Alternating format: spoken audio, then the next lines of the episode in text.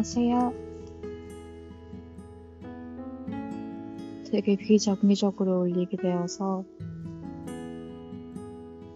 실은 팟캐스트라는 걸 한 번도 만들어 본 적도 없기도 하고 라디오라는 건 저한테 굉장히 친숙한 매체였기 때문에 한번 이야기를 다 해보고 싶은 마음으로 팟캐스트라는 거를 시작하게 되었습니다. 이름조차 아직 정하지 않은 저의 팟캐스트에 그래도 어, 인스타그램에 한번 공유를 했더니 어, 저를 팔로우해 주시는 디자이너 분이신데 아마 유입을 보니 인도네시아에서 활동하시는 디자이너 분이신 것 같았어요. 제가 영어를 그렇게 잘하지 못해서 들어주신 거 정말 감사하고 인번이 올리도록 노력하겠다고 말씀드렸더니 정말 감사하다고 이야기해 주시더라고요. 저는 디자인과 미술 쪽에 전혀 연관이 없는 그저 반 예술인 그리고 반은 어떤 인생을 살게 될지 아무것도 모르는 그런 나이에 껴있는 사람입니다. 사실 저는 30이 되는 거를 굉장히 기다리고 있었어요. 왜냐하면 사람들이 30살 정도 되면은 이제는 20대 후반이 되는 거니까 아니 20대 후반을 벗어나는 거니까 나한테 훈수 두는 걸 그만두겠지 하고 항상 그렇게 제가 30살이 되는 날을 기대하고 기대했었던 것 같습니다. 하지만 운명의 장난이라고 할까요? 법적으로 이제 만 나이를 사용하게 되었죠. 유학 생활에는 그 나이를 사용, 사용했기 때문에 그렇게 익숙하지 않은 일은 아닌데 다시 한번 또 나이가 내려가서 내가 생각했던 30살을 또 빨리 도달하지 못하게 됐구나, 도달하지 못하게 됐구나라는 생각을 하면서 조금 섭섭하기도 하고 어떤 사람들은 30살 멀어져서 좋다. 이런 얘기를 하기도 하는데, 저는 저 30살이 기대가 되기다, 된다기보다는 30살 정도 된 나는 조금 뭘 하고 있지 않을까라는 생각에서 항상 저의 서른을 기대했었던 것 같습니다. 하지만 그게 조금 멀어졌으니 조금 더 뭘 해봐도 좋은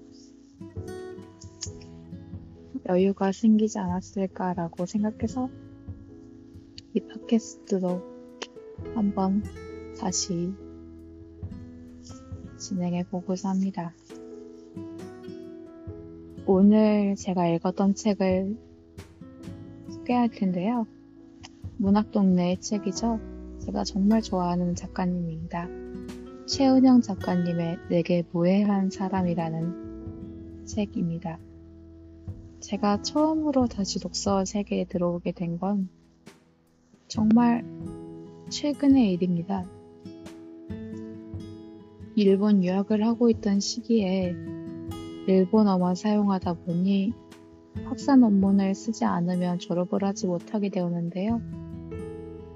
그런데 제가 정말 한국어의 어휘력이 떨어졌구나 하는 생각을 그때 하게 되었어요.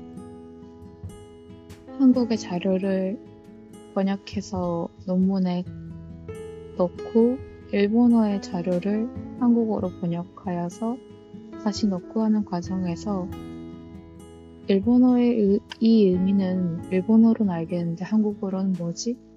라고 생각해서 검색하면 제가 모르는 어휘가 태반이더라고요. 그런 생각으로부터 다시 한번 책을 읽는 시간을 가져야겠다.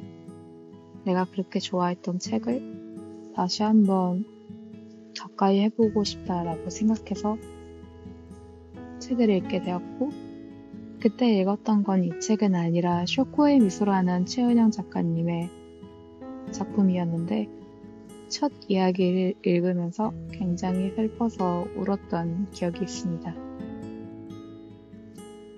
제가 이 책을 읽기 시작한 건 2022년 10월 26일이라고 나와 있네요.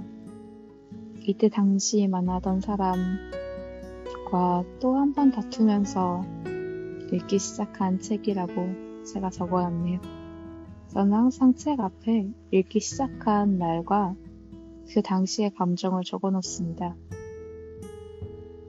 나중에 돌아보면 굉장한 추억이 되기도 하고 그 당시에는 이런 일들이 있었기 때문에 이 책이 나에게 이렇게 읽혔구나 그런 생각이 들어서 항상 모든 책에 읽기 시작할 때 이렇게 적어 놓는 편입니다. 오늘은 보이스가 어느 정도로 들어갈지는 잘 모르겠어요. 솔직히 제가 좋은 음향 기기를 가지고 녹음을 하고 있는 것도 아니고 저번에는 정말 아이폰 이어폰을 가지고 와서 멀리서 녹음을 했더니 배경음악에 조금 묻히기도 하더라고요. 이번에는 제가 가지고 있는 헤드폰을 쓰고 녹음을 해보려고 하는데 그때보다는 조금 잘 들어갔으면 좋겠다는 생각을 가지고 녹음을 시작해보겠습니다. 내게 무해한 사람이라는 책은 총 7가지의 단편으로 이루어진 최은영 작가님의 책입니다. 이 책을 읽, 으면서 굉장히 많은 사랑의 아픔들을 같이 겪으면서 많은 메모들을 남겼던 기억이 나요. 그럼 같이 읽어보겠습니다. 첫 번째 이야기의 이름은 그 여름입니다. 첫 메모가 시작되었네요. 수인은 자신의 눈을 가만히 바라보고만 있었다. 자신을 그렇게 바라보는 사람은 처음이었다. 사람이 사람을 이렇게 오래 바라볼 수도 있구나. 모든 표정을 거두고 이렇게 가만히 쳐다볼 수도 있구나. 그렇게 생각하면서 이경은 자신 또한 그런 식으로 수위를 바라보고 있다는 것을 알았다. 라고 적혀 있네요. 저희는 여기에 되게 웃기게 댓글 같이 달아놨어요. 너희들 사랑 그런 거 하는구나. 라고.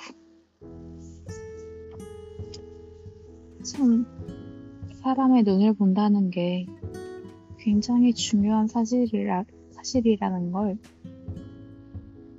사랑을 하면서 알게 된 것 같습니다. 싸울 때도, 기분이 좋을 때도, 서로 이야기할 때도, 눈을 쳐다보고 있다는 사실이 굉장히 마음이 와닿고 이 사람이 나의 눈도 쳐다보지 않고 말할 때는 화가 났구나. 마음을 정리했구나. 라는 마음이 느껴져서 항상 뭔가 안 좋은 일이 있을 때 이 사람 이야기를 꺼내기 시작하면 누구야? 내 눈을 보고 얘기해. 우리 눈 보고 얘기하자. 라고 이야기를 하게 된 것 같습니다. 그 밑에 그어놓은 줄을 문장은 이렇게 내, 이렇네요. 수희의 손을 잡았을 때 세상에 이거, 이보다 더 좋은 건 없으리라고 생각했다. 손을 잡는다는 행위에서 저도 많은 감정을 느낀 것 같아요. 보통 친구들이랑 동성 친구들이랑 어렸을 땐 손을 그렇게 잡고 다녔는데 요즘은 동성 친구들이랑도 손을 그렇게 잡고 다니지 않고 정말 연인에 있어서 이 사람과 나의 손을 마주 잡으면서 지냈구나라는 생각이 들어요. 저는 손발이 굉장히 차가운 편인데 제가 만났던 사람들은 모두 손발이 따뜻한 사람들이었어서 되게 손이 따뜻하네 하며 마음이 따뜻해서 그래 라고 했던 사람들의 마음이 생각납니다. 두 번째 인덱스의 부분입니다. 이쪽은 그냥 제가 너무 좋았었나 봐요. 둘은 사이좋은 자매처럼 같이 낮잠을 자기도 했다. 수인은 잠든 유경의 모습을 가만히 바라보는, 바라보는 일을 좋아했다. 얕은 잠을 자면서도 이경은 수희의 시선을 느꼈고 눈을 뜨면 자신을 쳐다보는 수희의 검정 눈동자를 볼 수 있었다. 같은 베개를 베고 서로의 눈을 마주 볼 때면 이경은 수희의 눈 속에서 수희의 얼굴을 담은 자신을 보았다.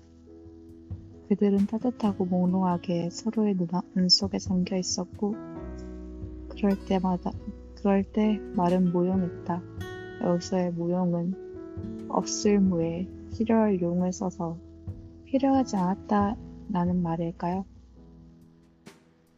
서로의 눈 속에서 확인하는 자신들을 보면서 느끼는 사랑이란 굉장히 편안하고 안정적이었던 것 같아요.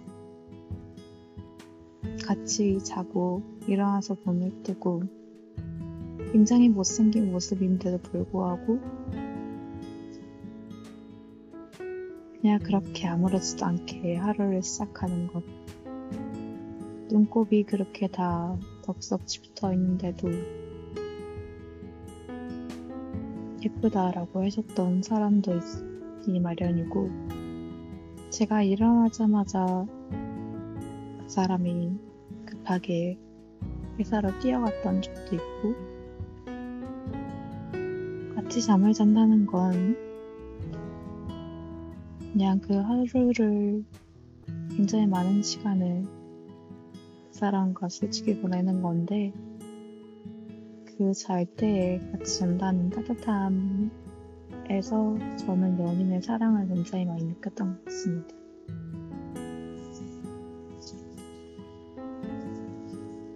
그 다음을 찾아볼게요. 20페이지네요. 힘들면 그만두면 되잖아. 라고 적혀 있는데, 요즘 제가 가장 듣고 싶은 말이기도 하네요. 사실 굉장히 많은 꿈을 가지고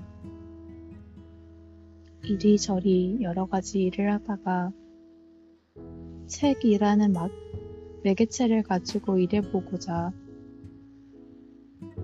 다시 한번 서울로 올라오게 되었어요.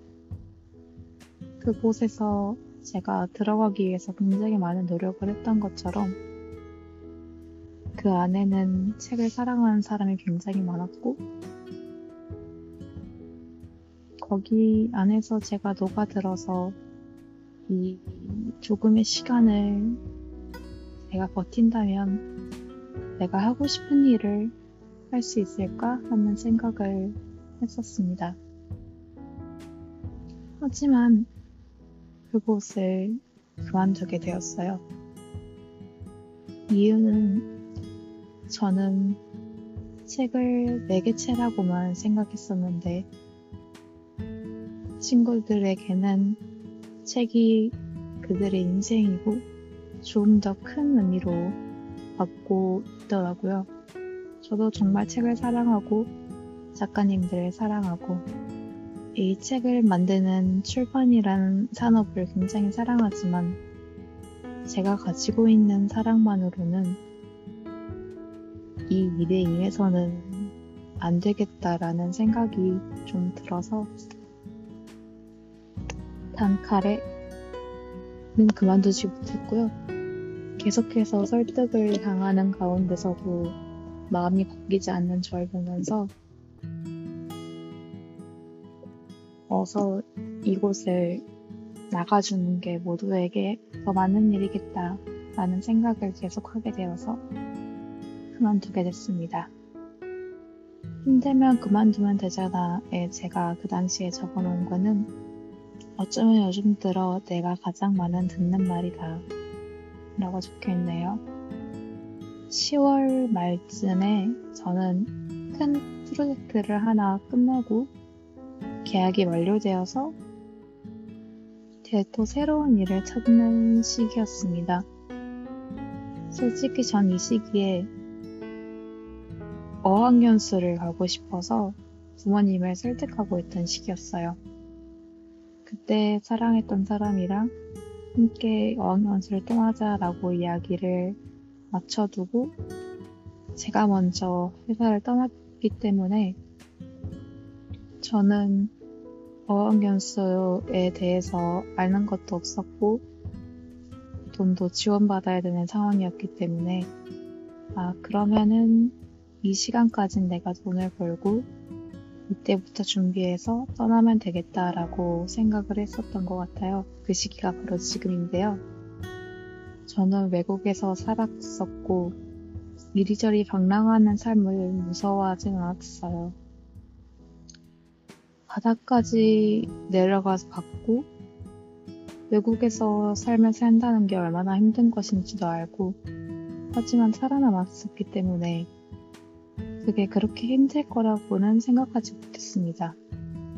그리고 언어, 영어에 대해서 항상 콤플렉스가 있었기 때문에 이것 하나만 내가 제대로 배워온다면 지금 제가 일본어를 하듯이 배워온다면 내가 나갈 수 있는 길이 정말 많아지지 않을까라는 생각에서 솔직히 그 당시에 사랑했던 사람을 이용하려고 했던 것도 없지 않아 있던 것 같아요. 그 사람은 영어를 굉장히 잘했거든요. 그 사람이 어학연수를 가고 싶었던 이유는 외국에서 단순히 살아보고 싶다라는 마음이 있었대요. 곧 떠날 그에게 다시 한번 얼굴을 마주하고 잘 다녀오라고 말하고 싶지만 저는 이제 그를 마주할 수 없는 사이가 되었기 때문에 지금 잘 준비하고 있을 거라고 믿고 그를 응원하고 있습니다. 그리고 제가 넘어가 버린 페이지가 17페이지인데요. 나쁘다라는 말이 이경은 마음에 들었다 라는 문장에서 22년도에 저의 모든 마음의 중점이라고 할까? 마인드의 가장 큰 핵이라고 할까 하는 마음을 여기서 공감을 느꼈어요. 여기에 그렇게 달아있네요. 착하다기보단 나쁘다가 매력적인 듯하다. 착하기만 하면 모르다. 라고요. 저는 사람들에게 항상 듣는 말이 너는 정말 동글동글한 성격을 가지고 있어. 너는 정말 성격이 너무 좋고 다정하고 너의 다정함은 내가 정말 이루 말할 수 없이 너의 갚을 수도 없이 항상 다정하기 때문에 너와 같은 사람을 기대해서는 안 될 것 같아. 라고 듣는 편인데 사실 저는 굉장히 무심한 편입니다. 무던하고요. 그런데 제가 소중하다고 생각하는 사람들에게는 정말 저의 무던한 방식으로 애정을 표현하는 것 같아요. 예를 들어 편지가 가장 컸었는데요. 제가 사람들한테, 우리 연인한테 예쁘다, 사랑한다, 좋아한다 이런 말을 정말 못했기 때문에 이 전 연애에서 걸 편지로 써보면 어떨까라고 생각해서 그 방법을 사용하게 되었어요. 제가 그 일을 하면서 다리가 총 3번이 부러졌었는데 번아웃 때문이었어요. 너무 힘든 섭외 과정에서 총괄을 맡다 보니 계속해서 들어오는 회의에서의 압박감과 지방인데도 불구하고 정말 유명한 작가분들을 섭외해야 된다는 압박감이 너무 큰데 야근을 할 수도 없고 그런데 이 전시를 맡았던 똑같은 동료이지만 연차가 오래된 선배라고 전치행했었는데 선배의 괴롭힘도 굉장히 심했었고 알고 보면 괴롭힘이 아니었을 수도 있지만 항상 내쳐지는 저의 기획들에 굉장히 힘들었었고 어떻게 하면 되는 거지? 그럼 도대체 어떻게 섭외를 해오라는 거지? 나는 할 수 있는 만큼 하고 찾아도 보고 이렇게 많은 사람들에게 연락을 했는데 과연 이 사람들 중에서 내가 아무리 다른 방법을 취한다 한들 오는 사람이 있을까 하는 생각이 들었습니다. 그래서 너무 피곤해서 그날 전날도 야근을 하고 아침 일찍 출근해서 휴게실에서 잠시 잠을 잤어요. 20분 정도 자고 일어나면 좀 괜찮겠다라는 마음으로 2층 침대에 밖에 자리가 없어서 2층에서 자고 있었는데 저희 상사분이 위험군부대를 하고 계셔서 9시 반에 출근이셨거든요. 그런데 동료에게 전화가 와서 어디냐? 곧 상사분이 출근할 시간이다 라고 하는 전화가 오는 거예요. 그런데 그 상사분이 절 괴롭혔던 것도 아니고 큰 문제도 없었는데 일에서 항상 뒤처지고 있는 저를 보면서 저 혼자 크게 번아웃이 왔었던 것 같아요. 2층 침대인 것을 완전히 까먹고 까먹은 느낌도 아니라 아예 2층 침대라는 인식조차 없이 어서 가야겠다라는 마음만으로 정말 1층 침대에서 일어나듯이 2층 침대에서 일어나 버린 거죠. 그런데 당연히 떨어졌죠. 그래서 양쪽 발가락이 모두 다 부러졌고 누가 봐도 부러진 발가락을 보면서 피가 통하지 않아서 시퍼렇게 변한 발가락을 보면서 애써 감추고 제 자리에 돌아와서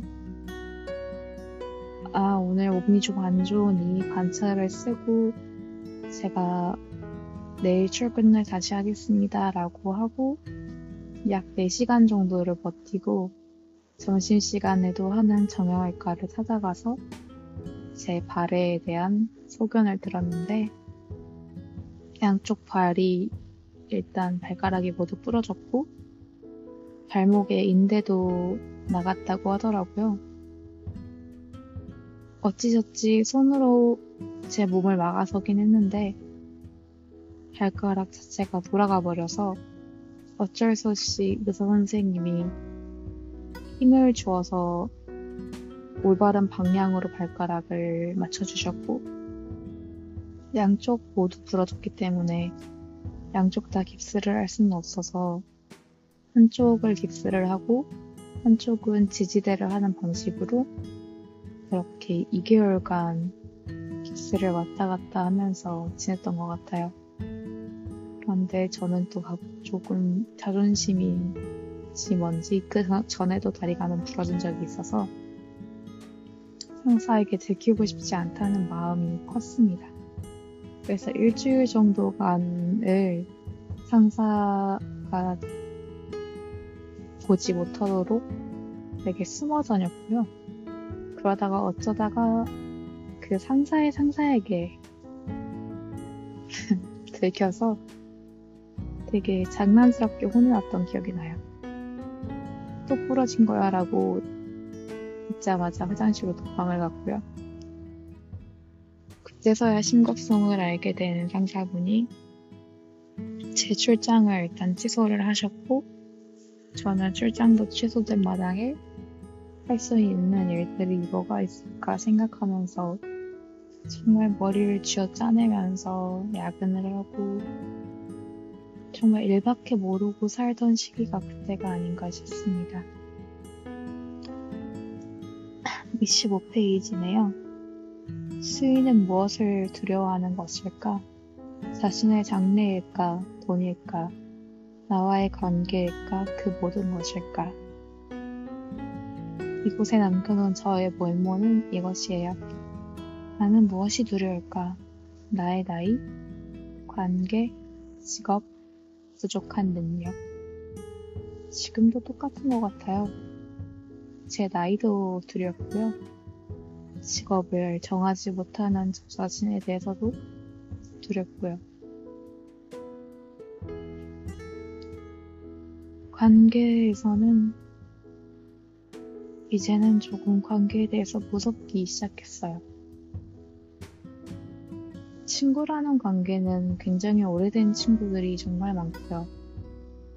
그런데 그 이외에 사회에 나와서 회사도 아닌 다른 곳에서 관계를 만들려고 하다 보니까 제가 다시 열심히 노력해서 다가가지 않으면 이 관계를 만드는 게 굉장히 힘들더라고요. 연인도 아니고, 그럼으로써 사랑도 아닌 정말 공통점이나 관심사가 같아야 이게 가까워질 수 있을 텐데, 거기까지의 체력이 제가 다다르지 못한 것 같아요. 마음의 체력도 있을 거고, 몸의 체력도 있을 거고.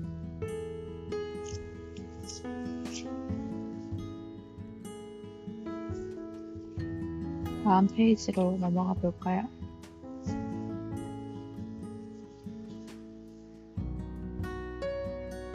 33페이지입니다. 내가 내 이야기를 해주지 않는데 내가 너, 내가 어떻게 널 알 수 있겠어? 이곳에는 밑줄만을 그어놨는데요. 이 당시에 사귀었던 연인에게 정말 많이 느꼈던 마음이었습니다. 정말 사이가 좋았는데요. 전 많이 불안했었던 것 같아요. 아무에게도 들키지 않으려고 하는 마음, 서로가 둘만 있으면 너무너무 잘해주지만, 서로의 이야기를 누군가에게 하면 굉장히 싫어했고, 저는 정말 평범한 연애를 하고 싶었는데, 나는 평범하게 연애를 할 수가 없구나. 저 사람은 나에게 아무 말도 해주지 않는데, 나는 도대체 뭘 보고 깨달아야 하지? 라는 마음을 가지고 이곳에 밑줄을 그었던 것 같아요. 그리고 밑에 이렇게 이어지네요. 제가 줄을 그은 부분은 딱 한 군데지만 이어서 한번 읽어보겠습니다. 수인은 아무 대답 없이 건너편 길을 응시하고 있었다. 내가 쟤네들을, 쟤네를 보는 표정을 봤어. 표정 관리가 안 되더라. 너 한심하고 이상한 사람들이라는 표정으로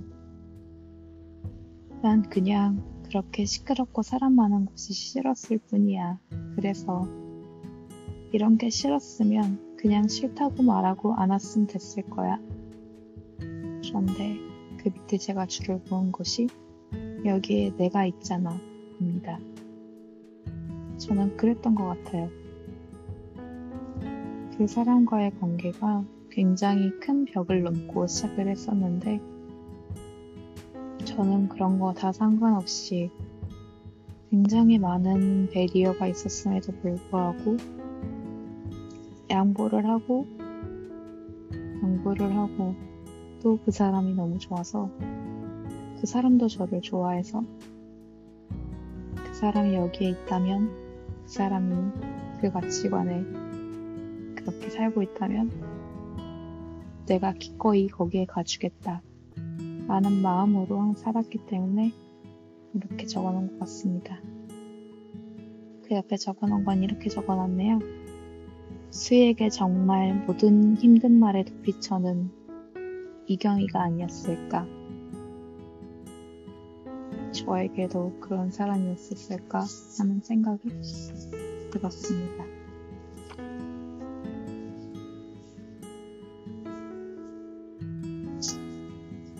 34페이지입니다. 수위는 수위를 다른 사람들의 시선으로 판단했다는 사실을 인정하고 싶지 않아서였다. 제가 써놓은 말은요, 내 사랑하는 사람을 내 손으로 초라하게 만들 수, 만들었다는 슬픔이 인정하고 싶지 않았을 것이라는 말이었습니다. 35페이지입니다. 수희가 자신과는 여러 면에서 다른 사람이라는 점을 깨닫게 됐다. 이 이야기는 이렇게 진행되어 고등학교 때 만났던 두 사람이 어른이 되어가면서 대학을 진학하고 일을 하게 되면서 서로에게 오는 변화들을 느끼는 이야기인데요. 첫 시기에는 누가 누구와 나의 연인이 누구랑 친한지도 알고 내가 친한 사람들의 연인도 알고 하겠지만 시간이 지나면서 그 사람은 누구와 친한가, 그 사람은 어떻게 지내는가 이런 걸 모르게 되더라고요. 그러면서 보게 되는 그 사람의 다른 면모들이 있었고 그런 걸 느끼면서 이쪽에 밑줄을 그어놓은 것 같아요.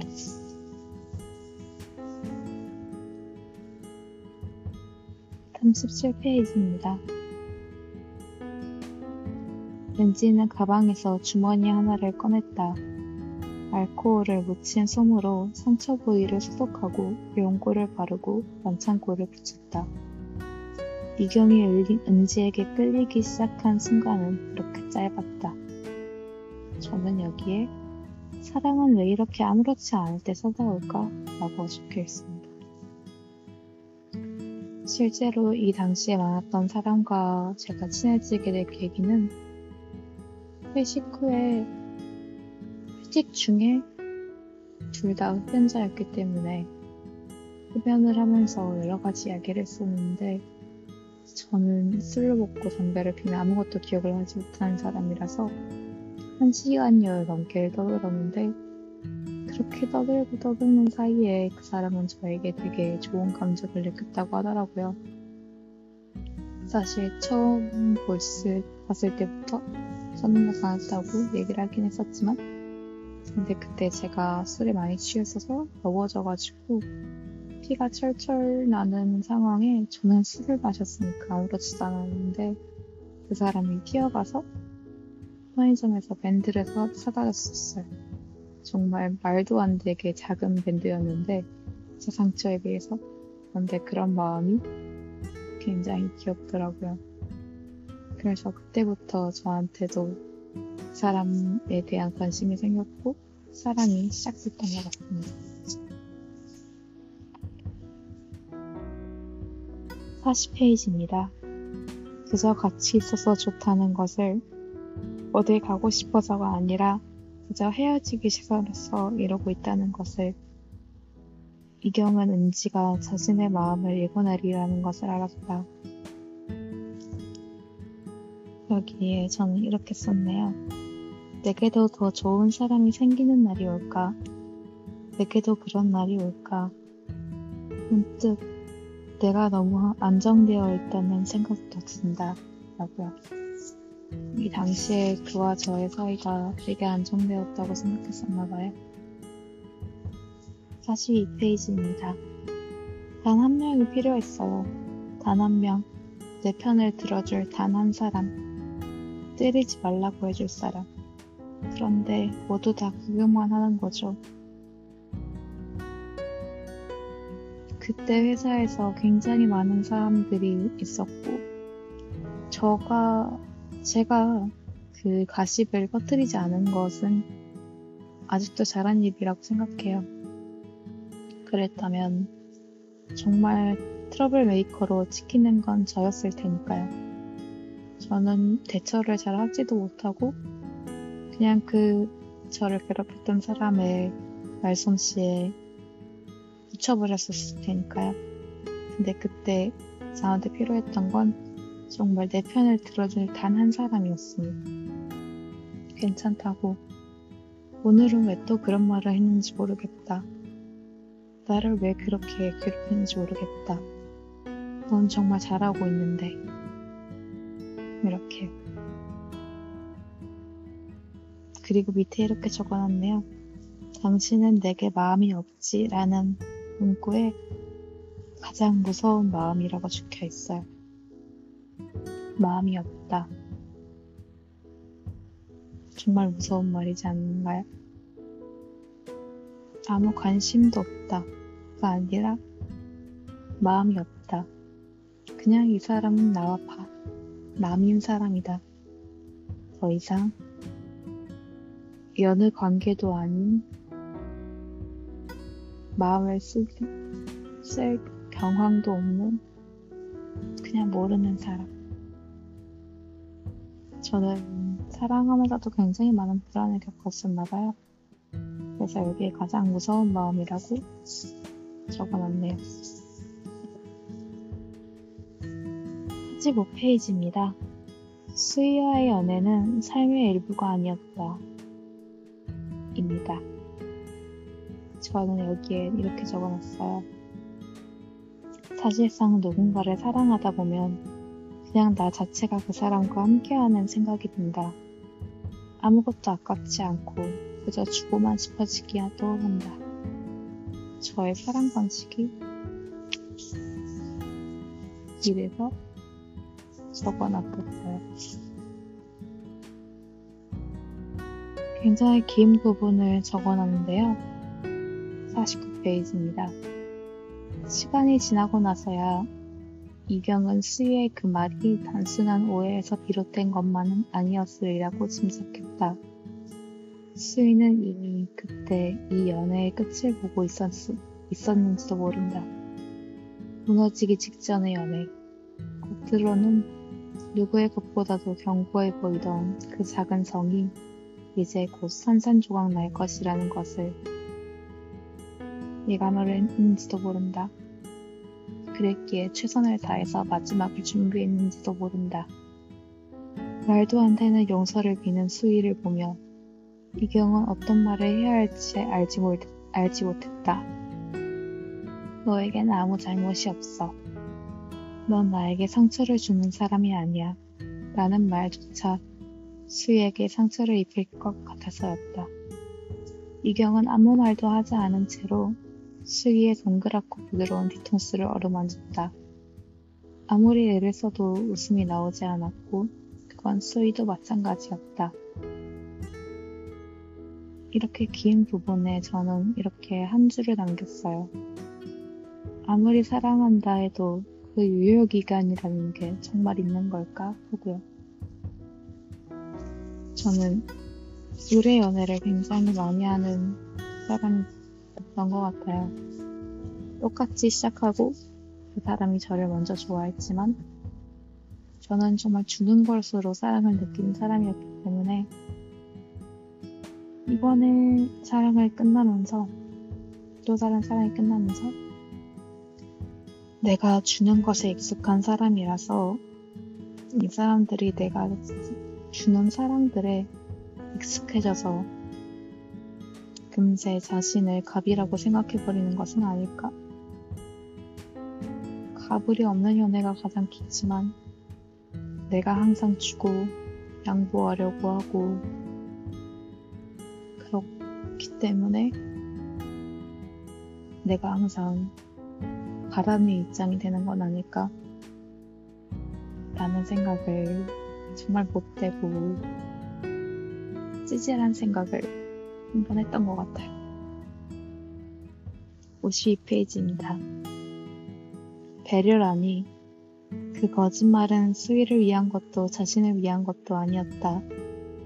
단지 끝까지 좋은 사람으로 남고 싶은 욕심이고 위선이었다, 위선일 뿐이었다는 것을 그때 이경은 몰랐다. 여기에 저는 이렇게 써놨습니다. 이별, 좋은 이별은 절대로 없을 것이라 생각한다. 맞는 말이었습니다. 좋은 이별이란 존재할 수 없는 것 같아요. 좋은 이별이라는 게 있을 수 있을까요? 한자로는 떨어질 이에 어, 달을 별자를 씁니다. 다른 사람들이 떨어진다. 떨어진다는 것 자체가 슬픈 감각으로 저에게 다가오는데요. 그런데 그런 행동이 일어나는 사이에 좋은이라는 말이 들어갈 수 있을까요? 그 어떤 사랑하는 연인이라면 서로의 안녕을 빌어주면서 어떻게 웃으면서 그 마지막을 이야기할 수는 있겠지만 계속해서 생각나고 아픈 건 사실이기 때문에 좋은 이별이란 저에겐 존재하지 않았습니다. 아무래도 책이 길다 보니까 이야기가 너무 길어질 것 같아서 이번 캐스트는 한번 단편집을 하나하나 이야기해보는 식으로 해보면 어떨까 싶어요. 오늘 제가 읽어본 이야기는 네, 최은행 작가의 단편집 내게 무해한 사람 안에서 그 여름이라는 챕터의 단편이었습니다. 이 안에 사람들은 정말 순수한 시기부터 지금 저 정도의 나이가 되는 나이까지 같이 삶을 살아오면서 변화하는 사람, 그리고 변화하는 자신의 관계들, 그러면서 볼 수밖에 없는 그 사람의 모습을 바라보며 사랑이란 게 이렇게 변하는구나. 사랑이란 게 내가 아무리 사랑했어도 내가 다 져주고 양보하고 착한 사람이 되고 한다 해도 서로의 마음이 맞지 않으면 계속해서 이루어질 수 없는 것이 사랑이구나라는 것을 이 챕터를 읽으면서 굉장히 많이 느꼈던 것 같아요. 잘 읽을까요? 잘 있을 거라고 생각합니다. 마지막으로 그렇게 얘기했거든요. 더 이상 우리는 함께하지 못할 것이고, 더 이상 서로의 안부를 확인할 수도 없을 것이며, 서로 살아가는 사람이 아니고 더 이상 너는 나에게 특별한 사람일지도 모르지만 너가 항상 말해주던 가장 특별하고 소중한 사람에서 나는 벗어나게 되는 것이니 이제 나는 너의 모든 것을 알 수 없다. 하지만 내가 어떻게 사는지, 내가 어떻게 지내는지 옛날처럼 자세히 알지 못하겠지만 내가 어딜 가든지 건강하고 여린 마음 속에서 항상 상처받을 거 다 알고 있지만 내가 항상 응원하고 있다는 거 그거 하나 너의 마음 속에 깊이 알아줬으면 좋겠다 하고 서로를 끌어안고 마지막 이별을 마주했던 그 사람과의 이별이 생각납니다.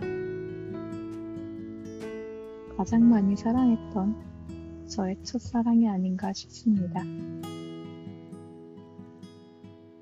첫사랑과 어울리는 최은영 작가님의 그 여름이라는 단편집이었습니다. 이번 팟캐스트는 한 책을 나눠서 진행해 보도록 할게요. 이번 1차 수도 들어주시면 정말 좋겠지만 그냥 저가 하고 싶었던 말을 오늘도 많이 많이 떠들어 버렸네요. 그럼 오늘도 안녕히 주무시고 주무시고 계신 분들은 여전히 잘 주무세요. 그러면은 저는 해파리는 물러나 보겠습니다. 책을 가지고 생활하고 부유하는 해파리의 책 이야기 7월 며칠일까요?